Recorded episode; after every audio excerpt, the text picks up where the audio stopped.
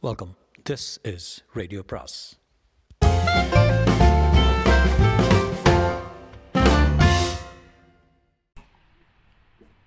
சுஜாதாவின் யவனிகா பாகம் பதினைந்து. ராஜராமையாவின் குரலில் அவசரமும் அச்சமும் இருந்தது கணேஷ் என்ன ப்ராப்ளம் என்றான் கார் வெடிக்க போகுது. நாங்கள் காருக்குள்ள இருக்கோம். யார் யார் இருக்கீங்க? நானும் டிரைவர் கண்ணுசாமி அப்படியா? வெடிக்க போகிறதுன்னு எப்படி சொல்கிறீங்க இதோ இதை கேளு என்றார். என்ஜினை அணைச்சி வெளியே வரும்போதே நீ சுக்குநூறாக வெடிப்ப. எந்த விதத்தில் எங்களை ஏமாற்றி விட்டு உன்னால் தப்பிக்க முடியாது. குட் பாய் ஓ உங்களுக்கு டேப் வந்துருச்சா ராஜா? காரை ஸ்டார்ட் பண்ணியாச்சா? பண்ணிட்டான் இந்த பாழா போன டிரைவர் இப்போ கதவை திறக்க பயமாக இருக்குது. கணேஷ் எப்படியாவது ஏதாவது செய்து கதவை திறந்து என்னை வெளியே விட்டுருப்பா. இன்ஜின் ஓடிட்டுருக்கா ஆமாம் அணைக்க பயமாக இருக்குது எதையும் தொடவே பயமாக இருக்குது வெடிச்சிருப்போன்னு நிச்சயம் வெடிக்கும் எங்களுக்கு இந்த மாதிரி ஒரு பயமுறுத்தல் டேப்பில் இருந்தது. நல்ல வேலை காரை கிளப்புறதுக்கு முந்தைய பார்த்துட்டோம். ஒரு எக்ஸ்பர்ட்டை வச்சு எடுத்துட்டோம். நாங்கள் கிளப்பிட்டோமே இப்போ நான் என்ன செய்யணும்? யோசிச்சு சொல்கிறேன் சீக்கிரம் சொல்லுப்பா. எங்களை யோசிக்க விடுங்க. அது வரைக்கும் உங்களுக்கு ஏதாவது குலதெய்வம் இருந்தால் அதை விட யவனிக்கா காப்பாற்று யவனிக்கா காப்பாற்றுன்னு ஜெபம் பண்ணிட்டுருங்க சிலை அணைத்த கணேஷ் ஸ்ரீயை பார்த்தான். ஸ்ரீ நம்ம மதுரை கேஸு ஆனால் ஆசாமி காரை ஸ்டார்ட் பண்ணியிருக்காரு. இன்ஜினை அணைச்சா வெடிக்கும். பட்சி யாரு? என்றான் ஸ்ரீ. அது பெரிய கதை.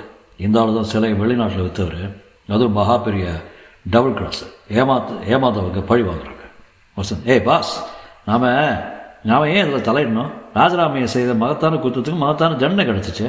வெடிச்சு ஆகட்டுமே நாம் ஏன் அவரை காப்பாற்றணும் ஸ்ரீ அப்போ நான் கிளம்பட்டுமா? என்றான் ஸ்ரீ. இரு இரு என்றான் கணேஷ்.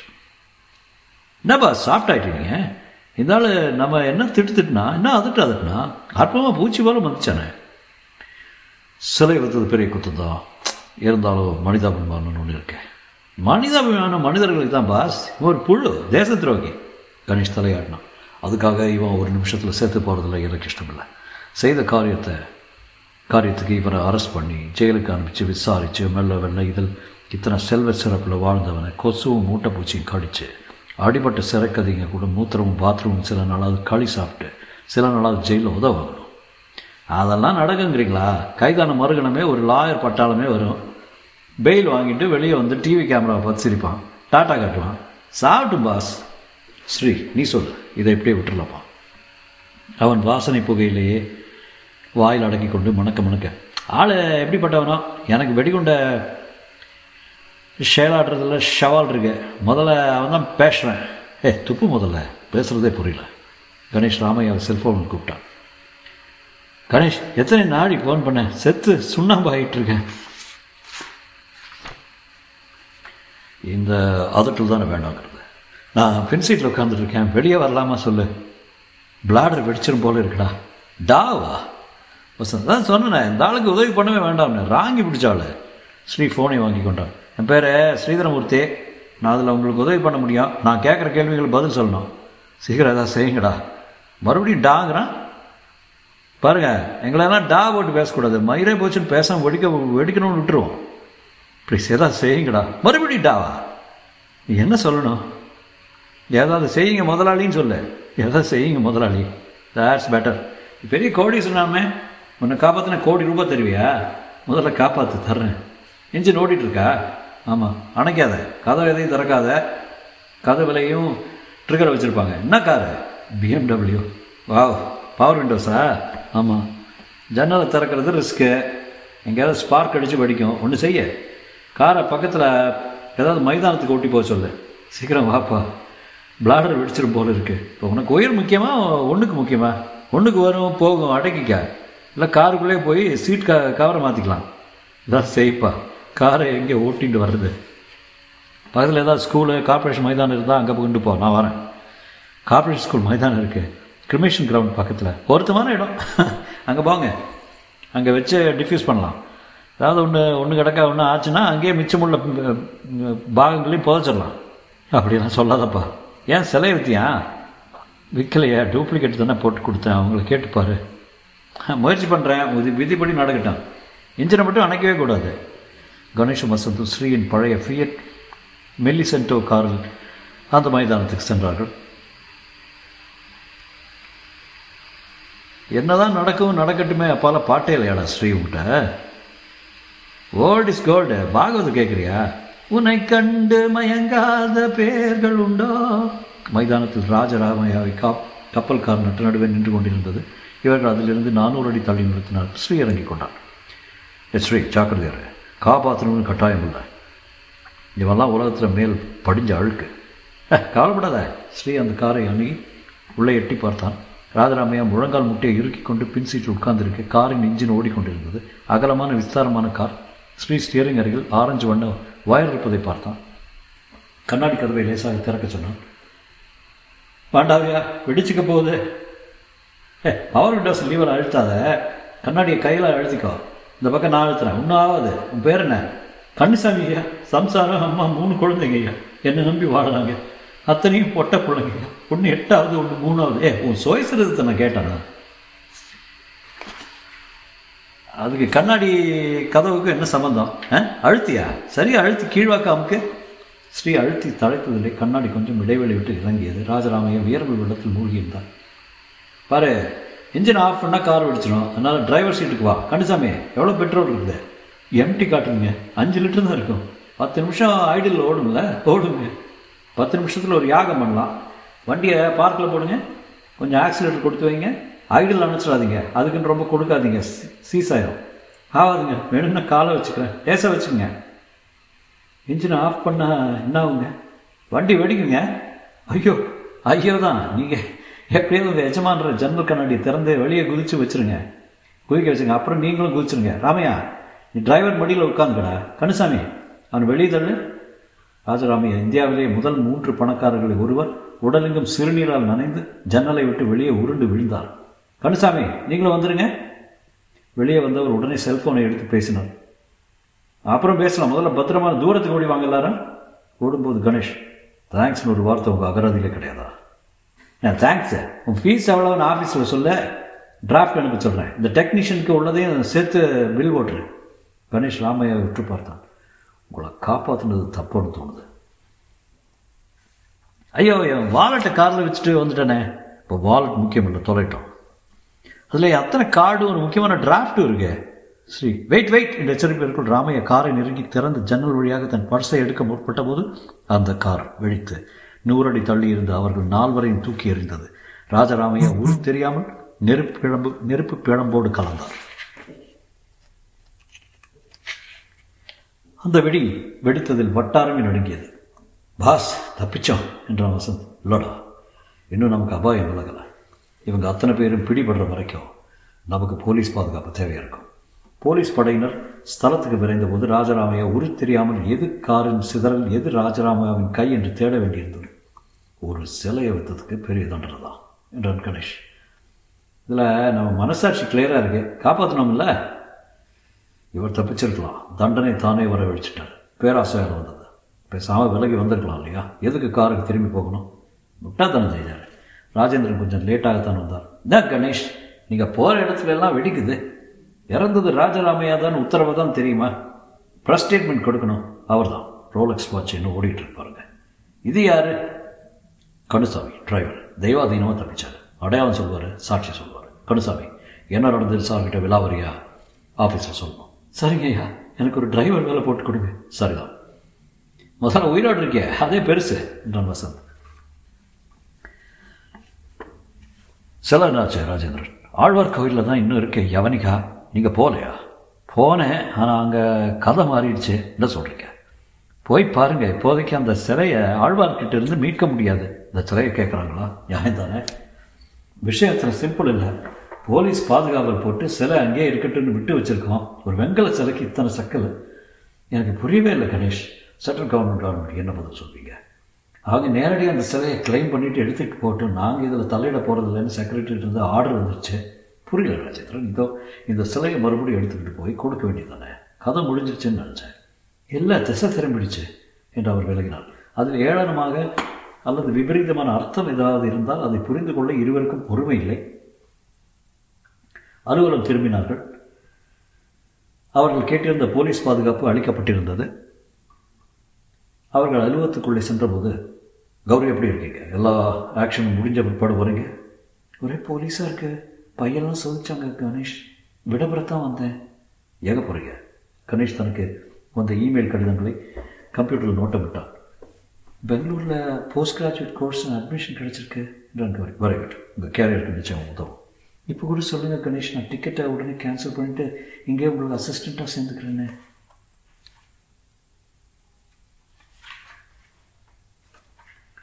இன்னொரு அசிஸ்டன்ட் தேவையில்லை. என்ன? என்றான் வசந்த். வசந்த் நான் உங்க கூட பேசல. நான் கூட தான் பேசுகிறேன் பாஸ் உங்களுக்கு இன்னொரு அசிஸ்டன்ட் தேவைங்கிறீங்களா? ஆமாடா என்றான் கணேஷ் கடிதங்களை மீந்து கொண்டே. என்னது? உன்னால் எல்லா கேஸையும் சமாளிக்க முடியல. உன் அசிஸ்டண்ட்னு சொல்கிறத விட பார்ட்னர் தான் சொல்லணும். ஐஸ் வைக்காதீங்க ஒரு புது அசிஸ்டண்ட்டை சேர்த்துக்கிறது நல்லதுதான். கௌரி உங்கள் பயோடேட்டாவை கொடுத்துட்டு போங்க. பார்த்துட்டு இன்னும் ரெண்டு நாளில் சொல்லிடுறேன். அதுவரை பெங்களூர் போக வேண்டாம். Gauri thank you Ganesh. இது என் பாக்கியம் என்றார் சற்று தயக்கத்துடன். கௌரி அப்படியே உற்சாகத்தில் கணேஷை கட்டிப்பிடித்து முத்தம் கொடுப்பாள் என்று வசம் தேடினான். அவள் அப்படியெல்லாம் செய்யாமல் பயோடேட்டாவை கொண்டு வரேன் என்று அரைமனதாக சொன்னான் அவள் சென்றதும் என்ன பாஸ் நிஜமாவே உங்களுக்கு ஆள் தேவையா? என்கிட்ட சொல்லலையே. அவள் பொம்பளை பாஸ் ரொம்ப ப்ராப்ளம் வரும். இன்னொரு பாத்ரூம் வேறு கட்டணும். என்றார் இவ்வளோ நாள் இத்தனை கிளைண்ட்டுகளோட பழகியிருக்க? இந்த பொண்ணை புரிஞ்சுக்கலீங்க ஏன் பாஸ் இவ சேர் வாங்குற. அப்படி தான் தெரியுது. வைத்தியக்காரா இவன் அமெரிக்கா போகக்கூடாடா அங்கேருந்து ஒரு கல்யாண சான்ஸ் வந்துட்டு இருக்கு இவளுக்கு. எப்படி சொல்கிறீங்க ஒரு சில நாளாக மெயில் பார்க்கலையா? இல்லை பாஸ் இங்கே தான் அடியும் தடியும் வெடியுமா இருந்தது? கணேஷ் மேஜை மேல் வைத்திருந்த மெயில் கடிதங்களிலிருந்து ஒரு கடிதத்தை தேர்ந்தெடுத்து வசந்திடம் காட்டினார் அன்புள்ள கணேஷ் நெட் மூலம் கௌரி என்கிற பெண்ணின் விவரங்கள் எனக்கு கிடைத்தது. இந்த பெண்ணின் ஃபோட்டோவை ஜேபெக் ஃபைலாக பார்த்தேன். அழகு என்று சொல்ல முடியாவிட்டாலும் புத்திசாலித்தமான தோற்றத்தில் ஒரு அழகு இருக்கிறது. எனக்கேற்ற மனைவி இவள்தான் என்று தீர்மானிக்கும் முன் இவளை உங்களுக்கு தெரியுமா? தெரிந்திருந்தால் இவளை பற்றிய உங்கள் அபிப்பிராயம் என்ன என்று சொல்வீர்களா? உங்களுக்கு ஒரு கேஸில் உதவி செய்வதாக மெயிலில் எழுதியிருந்தார். உண்மையா? பாஸ் கடிதம் தப்பாக இருக்கே? ஏண்டா? கௌரியா அழகாக இருக்கான்னு எழுதியிருக்க? பியூட்டிங்கிறது ஸ்கின் டீப்பரடா வேற என்ன? அழகு உள்ளுக்குள்ளே இருக்கடா. உள்ளுக்குள்ளேன்னு எங்கே? பேங்க்ரியாஸ்லையா போங்க பாஸ் நான் என்னவோ கௌரியெல்லாம் கல்யாணம் பண்ணுற கேஸாகவே கருதலை. நீ பாரு நிச்சயம் கல்யாணம் நடக்கும். ஏன்? இமெயில் எழுதின சேஷாத்ரியா வேறு யாரும் கல்யாணம் கட்டிக்க மாட்டாங்க. சேஷாத்ரியா? எனக்கு அடுத்த பேட்ச்சு ஆமாடா. அப்போ சரியான போத்தம் தான். வாழ்க்கை நலமுடன் உடனே பதில் எழுதிருங்க. உனக்கேற்ற மனைவி கௌரி தாங்க. ஏதோ இந்த தொந்தரவு பண்ணாமல் இருந்தால் சரி. பாஸ் உங்களை சீரியஸாக தான் கேட்குறேன் நீங்கள் கல்யாணம் பண்ணிக்க போகிறீங்களா இல்லையா? பண்ணிக்க தான் போகிறேன் ஏன் ஆதர்ச பெண் கிடச்சி உடனே. ஆதர்ச பெண்ணை தேடுற ஆணை கடவுள் தான் காப்பாற்றணும் அப்படி அவள் கிடச்சிட்டா அந்த பெண்ணையும் கடவுள் தான் காப்பாற்றணும்னு ஒரு பொன்மொழி உண்டு தெரியுமா? எனக்கு கல்யாணம் பண்ணிக்க வேண்டிய காரணங்கள் மேலே மெல்ல குறைஞ்சிட்டே வருது வருஷம் இன்னும் ஒரு வருஷத்தில் பண்ணிக்கலன்னா இப்படியே இருந்துடலாம்னு யோசனை. மத்தியானம் இருவரும் தள்ளி போட்ட கேஸ்களில் கவனமாக இருந்தார்கள். தேஜோமயை எச்சரிப்பதற்காக ஷூட்டிங் நடக்கும் இடத்துக்கு வசந்தை கணேஷ் அனுப்பி வைத்தான். அப்படியே ஆழ்வார் சந்நிதியிலிருந்து எடுத்த சிலையை திருப்பி தெரிந்து விடுமாறு சொன்னான் புறப்பட்ட கையோடு வசந்திடம் இருந்து ஃபோன் வந்தது. வாஸ் நீங்கள் ஒரு முறை ஆழ்வார் பக்கம் வந்துட்டு போங்க. என்னடா? மயிலாப்பூர் குளம் தாண்டி லஸ் வரைக்கும் கியூ நிற்குது டிராஃபிக் ஜாம் என்னால் கோயிலே நெருங்க முடியல. புரியும்படியா சொல்ல யானிக்காவை தரிசிக்க அத்தனை பெரிய கியூ அவ்வளோ கலை ஆர்வலர்களா? ஆர்வம் இல்லை மண்ணங்கட்டி இல்லை யவனிகாவுக்கு தெய்வ பதவி வந்துடுது. ஏ புருடா இல்லை பாஸ் யவனிகா அருள்மிக யவனிகா அம்மையோ. கவ யவனிகா பரமேஸ்வரி சன்னிதானம்னோ மாறியாச்சு. அம்மா இருக்கலாம் நீங்கள் வந்து பாருங்களேன். கணேஷ் அங்கே சென்றபோது கச்சேரி ரோட்டில் காரை நிறுத்தி நடக்க வேண்டியிருந்தது. சந்து வழியாக சிறிய தெப்பக்குளத்தை தாண்டி முன்பெல்லாம் வெளிச்சமில்லாத அந்த சின்னதியை சந்நிதியை அடைந்தபோது வண்ண விளக்குகள் பகலிலே ஜெகஜோதியாக இருந்தன. அங்கிருந்து ஆரம்பித்து சவுக்கு கம்பளங்களால் சீராக்கப்பட்டு மக்கள் வரிசை ஒரு கிலோமீட்டருக்கு மேல் நீண்டிருந்தது. பார்க்க பார்க்க நீளம் அதிகரித்துக் கொண்டே சென்றது. கணேஷ் வசந்தை தேடினான். சந்நிதியை விட்டு வெளியே வருகிறவர்கள் மஞ்சள் குங்குமம் துளசி மாலையுடன் வந்தார்கள். மொத்தம் நாற்பத்தெட்டு வாரம் வரணுமா? அங்கிருந்த வயதானவருடன் தனியாக விசாரித்தான். ஐயா இங்கே என்ன ஓடிட்டுருக்கு அர்ச்சகர் கனவுலையும் மற்ற பலர் கனவுலையும் அன்னை யவனிகா பரமேஸ்வரி தோணியிருக்கா? யவனிகா பரமேஸ்வரியா? யாருது? அதான்ப்பா ஆழ்வாருடைய தர்மபத்தினி. என்ன ஆச்சு? ஒரு நாள் திடீர்னு விக்கிரகத்தை காணல. அப்படியே அந்த இடம் மூலியாக இருந்தது. ராத்திரி அர்ச்சகர் கனவில் வந்து நான் தெய்வஸ்தானம் பெற மேல்கோட்டைக்கு போயிருக்கேன். கவலைப்படாத மறுபடியும் பீடத்துக்கு வருவேன்னு சொல்லியிருக்கா. சொன்னபடியே வந்துட்டா. உக்ரமாயிட்டா வேண்டின்ற காரியங்கள்லாம் பலிக்கிறதாம் வியாதிகள் குணமாயிடுறதான் குறிப்பாக சக்கரை வியாதி ஆஸ்துமா எய்ட்ஸ் எல்லாம் பழிச்சு ஒரு வாய் துளசி தீர்த்தத்தில் குணமாகலாம் அப்போது தான் வசந்த் வந்து சேர்ந்தார். வாஸ் நம்ப மாட்டீங்க. ஒரு பக்கம் தேங்காய் உடைச்சி தள்ளுறாங்க ஒரு பக்கம் உருள் உருள்றாங்க. ஒரு பக்கம் மொட்டை ஓடின்ட்டுருக்கு இருக்கு. ஒரு பக்கம் ரோஸ் கலரில் புடவைகள். சில என்னடாச்சு? அடையாளம் கண்டுபிடிக்க முடியாத அளவுக்கு அலங்காரங்களோட யவனிகா பூ பூவும் பொட்டும் புடவையுமா பிரமாதமாக தரிசனம் நின்றுட்டு இருக்கா இதெல்லாம் எப்பாச்சு? ரெண்டு நாள் எட்டு பேர் கனாவில் தோன்றிருக்கா போல. கணேஷ் உண்மையிலே இந்த திருப்பத்தை நான் எதிர்பார்க்கலடா. வாய் வார்த்தை வேர்ட் ஆஃப் மவுத்துக்கு இத்தனை சக்தியா? ராஜேந்திரன் அறையில் தேநீர் எழுதி கொண்டிருந்தது. கூட கணேஷ்க்கு இந்த மாற்றத்தை முழுவதும் கிரகிக்க முடியவில்லை. சிலையை திருப்பி கொடுத்துட்டீங்களா கணேஷ்? அதை வாங்கி ஆழ்வார் பக்கத்தில் வச்சாச்சு. இப்போ யவனிகாவுக்கு தனியாக சந்நித பிரதிஷ்டை அது வேறு டிபார்ட்மெண்ட் ராஜேந்திரன். இந்த ஜனங்களை என்ன பண்ணுவீங்க? அவங்க எதையாவது நம்ப விரும்புகிறாங்க நான் போஸ்டிங் ஆகிருந்த போது மும்பையில் வியாழக்கிழமையில் வழிபடுற பிளாட்ஃபார்ம் விநாயக பிள்ளையார் பார்த்துருக்கேன். சாந்தா குரூஸ் வரைக்கும் கியூன் இருக்கும் வியாழக்கிழமையில். அதுபோல் திடீர்னு ஏதாவது ஒரு அம்மனோ பிள்ளையாரோ பிரபலமாயிடுறாங்க. இனி இதை நம்ம கையை விட்டு போயிடுச்சு கணேஷ். அதன் பின் கணேசன் வசந்தும் சிலை பற்றிய விவரம் ச கவலைகளை ஒத்தி போட்டிருந்தார்கள். அந்த கோர சம்பவத்தை நினைவுபடுத்தும் வகையில் அவர்களுக்கு ஒவ்வொரு நாளும் பாதுகாப்பு போலீஸ் ஒருவர் ரைஃபிளுடன் வருவார். அலுவலக வாசலில் தட்டி போட்டு பெரும்பாலும் உறங்கிக் கொண்டிருப்பார். சமையல் கூட ஓடிக்கொண்டிருந்தது. அவர்களில் காரில் செல்லும் போதெல்லாம் சட்டென்று முன் சீட்டில் வந்து உட்கார்ந்து விடுவார். மெல்ல மெல்ல நாள் முழுவதும் இல்லாமல் காலையிலிருந்து மாலை வரை வந்தார். பின் சில நாள் மட்டும் வந்தார். அப்புறம் வரவே இல்லை. ஒரு முறை மயிலாப்பூர் சிறிய தெப்பக்குளத்தருகில் செல்லும்போது வசந்த் யவனிகா அம்மையின் திருக்கோயிலின் இன்னமும் கூட்டம் அம்முவதாக திருப்பதி போல தோமாலை சேவையெல்லாம் நடக்கிறது என்று பெருசாக மண்டபம் கட்டிவிட்டார்கள் கோபுரம் கட்டி கொண்டிருக்கிறார்கள் என்று சொன்னான் சிலை பார்க்க முடிஞ்சதா? ஆபரணங்கள் மாலையும் போட்டு மறைச்சு லேசாக முகம் மட்டும் தெரியுது. அதுலேயும் பெருசாக ஒரு திலகம். ஒரு நாளைக்கு முத்து மாலை ஒரு நாளைக்கு துளசி மாலை ஒரு நாள் கருவேப்பிலை மாலை ஒரு நாள் வெண்ணையாலே மூடிடுறாங்க. அதை மீட்கவே முடியாதுன்னு சொல்ல. சான்ஸே இல்லை பாஸ் எனக்கு என்னவோ யவனிகை அம்மையின் சக்தி மேலே நம்பிக்கை வந்துருச்சு. எல்லாமே ஏதோ தெய்வ செயல்னு தோணுது. நான்சென்ஸ் வந்து பாருங்க ஜனங்களோட நம்பிக்கை வெள்ளத்தை. அவர்களுடைய இரண்டு செய்திகள் கிடைத்தன. ஒன்று வெடி வைத்து கணேஷ் வசந்தையும் ராஜராமாவையும் கலக்கி அவர் மரணத்துக்கு காரணமாக இருந்த கும்பலை மும்பையிலும் பரோடாவிலும் கைது செய்துவிட்டார்கள் என்று கைதி செய்தி. அதனால் தான் பாதுகாவலை வாபஸ் வாங்கிவிட்டார்களாம். மத்திய சர்க்கார் கலாச்சார பிரிவிலிருந்து ஒரு டெபுட்டி செக்ரட்டரி சென்னைக்கு வந்திருப்பதாகவும் அவர்களை சந்திக்க விரும்புவதாகவும் மற்றொரு செய்தி. அவர் பெயர் துர்கா பிரசாத். நடுத்தர வயதினராக கொஞ்சம் தொப்பை போட்ட உடலுக்கு சஃபாரி சூட் பொருத்தமாக இருந்தது. ஹிந்தியில் பேசினார். அவ்வப்போது ஆங்கிலம் பேசும்போது உத்தரப்பிரதேசவர் என்பது தெரிந்தது. ஸ்டார்ட் என்பது இஸ்டார்ட். அந்த சிலை நாட்டின் பரம்பரை சொத்து. அதை மீட்டு டெல்லி அருங்காட்சியகத்தில் வைத்து எல்லோருக்கும் பார்க்கும்படி செய்ய வேண்டும். அதற்கு என்ன செய்ய வேண்டும் சொல்லுங்கள். மாநில அரசு கை கழுவிட்டது என்றார். அதற்கு தாயாரம்மன் மற்றும் சில பேர் கனவில் தோன்றி என்னை டெல்லிக்கு கொண்டு போய் விடுங்கன்னு சொல்ல வேண்டும். துர்கா பிரசாதை சீரியஸாக எடுத்துக்கொண்டு அதை எப்படி ஏற்பாடு செய்வது என்றார் யாருக்காவது பணம் கொடுத்து போய் போய் சொல்ல வைக்க விஷா எல்லாம் மீறிட்டது மிஸ்டர் பிரசாத். ஒரு முறை அந்த கோவிலுக்கு சென்று பாருங்கள் என்றார் பிரசாத். அது எங்கே இருக்கிறது? மயிலாப்பூரில். நீங்களும் வர்றீங்களா? என் மனைவி ஒரு பட்டுப்புடவை வாங்கி வர சொன்னால் அதையும் முடித்துடலாம் அவர்கள் சென்றபோது நல்ல கூட்டமாக இருந்தது. சர்க்கார் வண்டியை பார்த்துவிட்டு அதன் அர்ச்சகர் திருமலாச்சாரி மூவரையும் சந்திக்க வந்தார். நம்ம மீறின தெய்வ சக்தி நம்ம விளையாடுறது பாருங்கோ. என்று பெருமையுடன் கியூவை காட்டினார் சுவாமி இந்த சிலை சிலைன்னு சொல்லாதீங்க விக்கிரகம். சரி இந்த விக்கிரகம் சோழர் காலத்தில் செய்த தேவதைகள் சிலைகளில் ஒன்று சுவாமி. யவனிகா பிரான்சிஸ். ரம்பா ஊர்வசி மேனகா திரோத்தமான நாலு சிலையும் உலகம் பூரா கலாபிமானிகளை சேர்ந்தது. உடையார் வீர ராஜேந்திரங்கிற சோழ ராஜா சேவிச்சது அதே தான் தெரியும் என்றார். யவனிகாங்கிறது கிபி ஆயிரத்தி அறுபது அறுபத்தொன்னில் சேர்ந்த அற்புதமான நான்கு சிலைகள். அதை பற்றி தனியாக ஆராய்ச்சி புத்தகங்களே நாற்பது இருக்குது. அற்புதமான சோழர் காலத்து பஞ்சலோக சிலைகள். மொத்தமே நாலு தான் உலகத்தில் இருக்குது ஒன்று ஜெர்மனி மியூனிக்கில் ஒரு ப்ரைவேட் கலெக்ஷனில் ஒன்று New York Metropolitan Museum of ஆர்ட்டில் ஒன்று பிரிட்டிஷ் மியூசியத்தில் நாலாவது தான் இது. தெரியும். ராஜ செல்லையங்கிற அவருடைய ப்ரைவேட் கலெக்ஷனில் இருந்ததோ ராஜ கங்கையாவுடைய சொத்து அவர் மூத்த மகன் பெரிய இண்டஸ்ட்ரியல்ஸ் இதை விற்க முயற்சி பண்ணி மண்டே உடஞ்சி செத்தாரு. எல்லாம் தெரியும் சுவாமி. தந்தி பேப்பரில் விலாவரியை போட்டிருந்தானே. இது தெய்வத்தின் சிலை இல்லை. ஒரு நடன பெண்ணின் சிலை என்றார் துர்கா பிரசாத் மேல்நாட்டு சரித்திர ஆராய்ச்சியாளர்கள் கலாபிமானிகள் எல்லாம் இந்த சிலையின் துல்லியமான வடிவத்தை தான் பார்க்க ஆரம்பிறாங்க புடவை கட்டி போட்டிட்டு துளசி மாலை போட்டு அல்ல இதை மியூசியத்தில் வைக்கணும். கோயில் இல்லை. சீ அதுவும் எங்களுக்கு தெரியும்.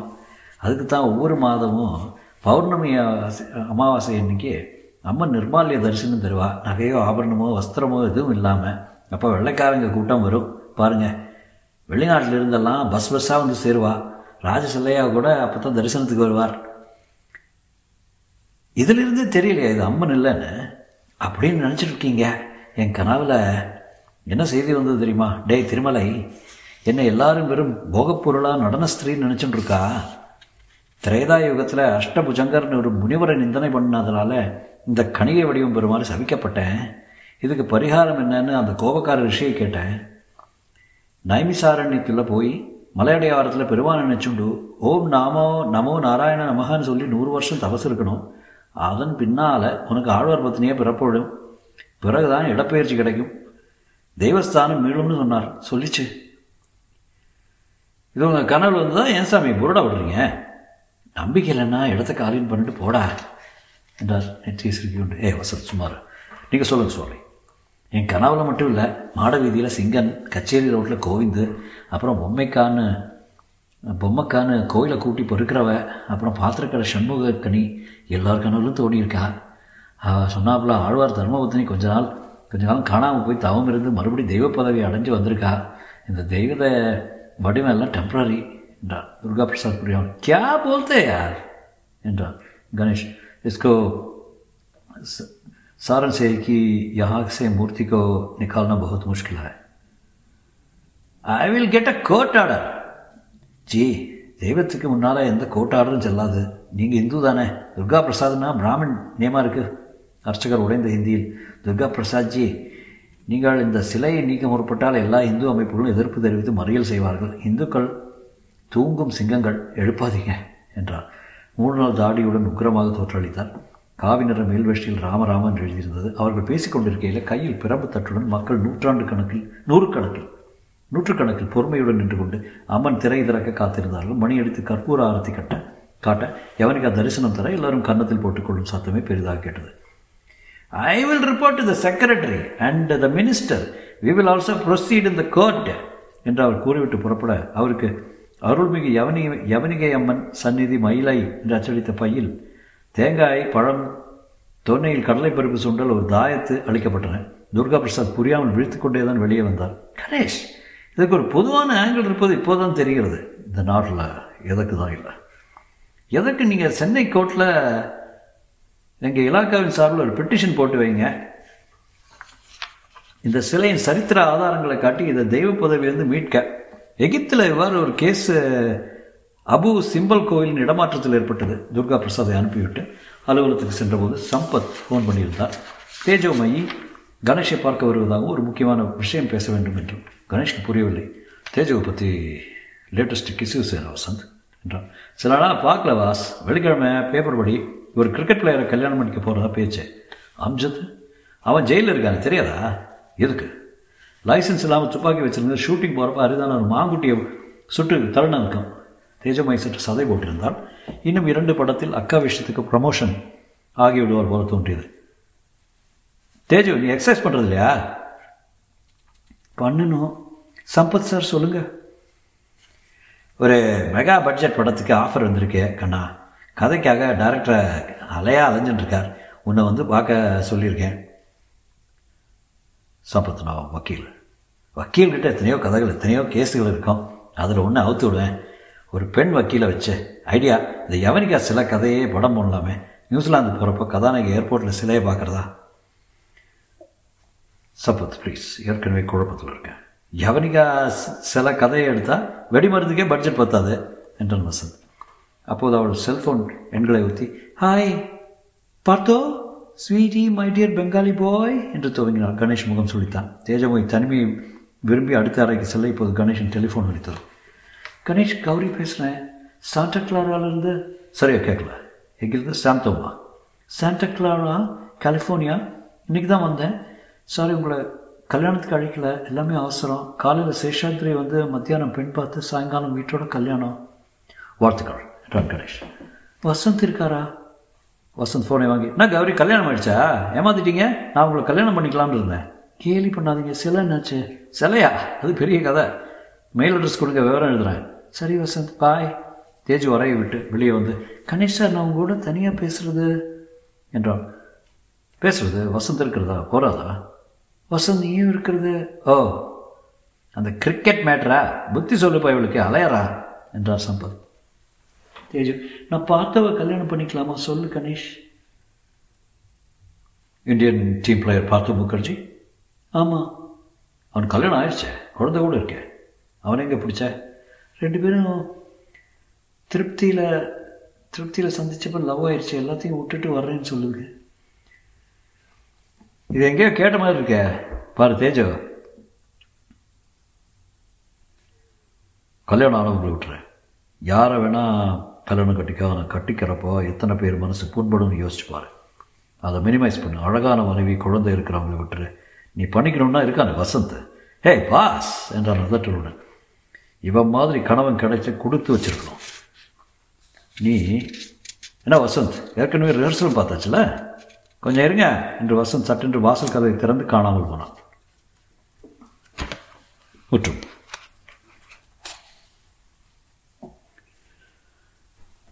ஸோ அதோட யவனிக்கா முடிஞ்சது. இது வந்து நான் எக்ஸ்பெக்ட் பண்ணப்போ um, இந்த புக்கை நான் அந்த கோயம்புத்தூர் கடையில் பார்த்தப்போ I was so wanted it badly because இதில் கிடைக்காத ஒரு புத்தகம். I know I was not impressed the story at all பயங்கர ஒரு சினிமேட்டிக்காக இருந்தது. ஹோல் ஸ்டோரி ஐ திங்க் பயங்கர ஒரு what I would call it is pop fiction சொல்லுவாங்க இல்லையா? அந்த மாதிரி. ஒரு பா மசாலா படம் மாதிரி. சும்மா ஏதோ பண்ணியிருக்காரு. ஐ திங்க் ஹிஸ்டாரிக்கல் ஸ்டஃப் வச்சு ஒரு கதை. இப்போ எங்கே எங்கே போனாலும் சோழா ஹிஸ்ட்ரி தான் பார்த்தேன். இந்த இந்த பிஎஸ் ஒன் வந்ததுலேருந்து எங்கே போனாலும் சோழா ஹிஸ்ட்ரி அதுலேயும் இது வேறு. Ganesh Vasanth obviously that's fun but story it's all was in my mind average pop fiction story அப்படின்னு தான் சொல்லலாம். It's always fun to read Sujatha no doubt about it ஆனால் இந்த கதை மறக்கிற மறக்காத மறக்க முடியாத கதைன்னு சொல்ல முடியாது. நாடட்டம் I think I hope you enjoyed it thank you மீண்டும் சந்திக்கும் வரை வணக்கம் கூறி விடைபெறுவது ரேடியோ ப்ராஸ்